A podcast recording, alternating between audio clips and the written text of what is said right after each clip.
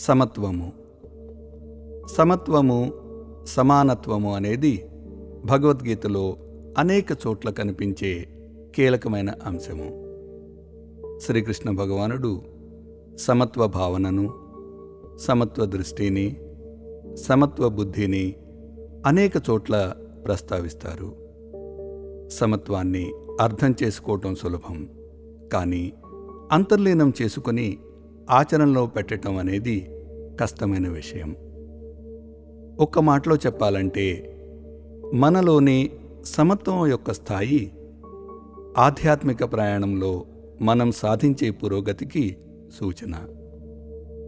ఆధునిక సమాజాలు పౌరులందరూ చట్టం ముందు సమానమే అని సమానత్వాన్ని అంగీకరించాయి. జ్ఞాని వేటను వేటగాడిని బాధని సంతోషాన్ని లాభాన్ని నష్టాన్ని సమానంగా చూస్తాడంటూ శ్రీకృష్ణుడు సమత్వానికి అనేక ఉదాహరణలు ఇస్తారు. మన పెంపకం వలన సమాజం వలన ధర్మం కులము మతము జాతి వర్గం వంటి అనేక కృత్రిమమైన విభజనలకు మనం లోనవుతాము.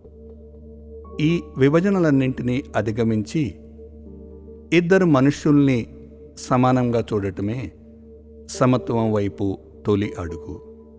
ఇది బాహ్య ప్రవర్తన కన్నా చాలా లోతైనది. సమత్వం యొక్క పురోగతిలో తదుపరి స్థాయి మనకు దగ్గరగా ఉన్న ఇద్దరు వ్యక్తులను సమత్వ దృష్టి భావంతో చూడటం.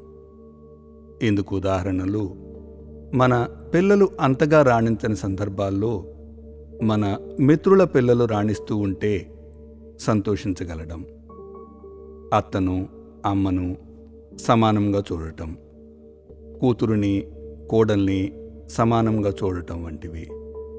ఇతరులను మనతో సమానంగా చూసే సామర్థ్యము సమత్వం యొక్క పతాక స్థాయి.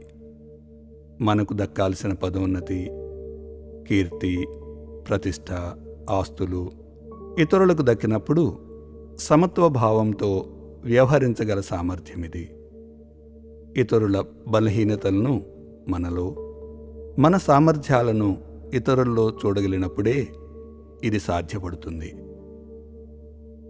శ్రీకృష్ణుడు మనల్ని ఇతరుల్లో ఇతరుల్ని మనలో చూడమని సలహా ఇస్తారు.